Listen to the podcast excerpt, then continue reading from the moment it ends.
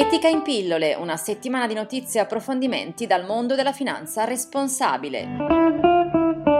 Le notizie. Le iniziative e gli incentivi per un sistema finanziario globale più sostenibile e più verde sono più che raddoppiati negli ultimi cinque anni. Lo sostiene l'UNEP, il programma per l'ambiente delle Nazioni Unite, nel report The Financial System We Need, il sistema finanziario di cui abbiamo bisogno. 217 i provvedimenti adottati dai ministri delle finanze, banche centrali e regolatori finanziari dal 2011 in quasi 60 paesi. Quest'anno i ministri delle finanze e i governatori delle banche centrali dei paesi del G20 per la prima volta hanno annunciato di voler far crescere la finanza green.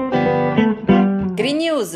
È arrivato il via libera dell'Europa all'accordo di Parigi per il contrasto ai cambiamenti climatici, che ottiene così le adesioni necessarie per la sua entrata in vigore. Era infatti necessario l'ok da parte di almeno 55 paesi che rappresentino un minimo del 55% delle emissioni globali di carbonio. Con l'Europa, che produce il 12% delle emissioni, l'obiettivo è centrato. In tempo per COP22, la nuova conferenza mondiale sul clima che si terrà a Marrakesh dal 7 al 18 novembre. Brutte sorprese. Più della metà delle aziende ignora gli obiettivi di sviluppo sostenibile stabiliti dalle Nazioni Unite l'anno scorso in sostituzione degli obiettivi del millennio, obiettivi di sostenibilità economica, sociale e ambientale che dovrebbero essere raggiunti entro il 2030 e per i quali il mondo delle imprese ha un ruolo chiave.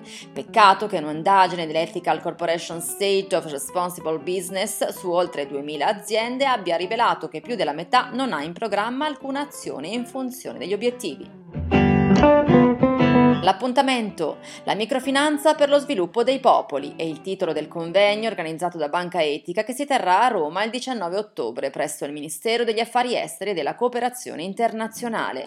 L'evento riunirà autorità pubbliche, esponenti del settore finanziario, investitori sociali, ONG e società civile.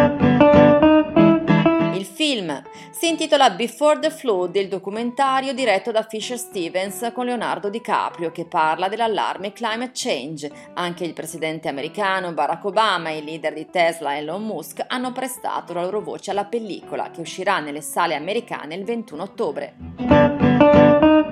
Ed è tutto, appuntamento con Etica in pillole offerto da Etica SGR, gruppo Banca Etica, alla prossima settimana.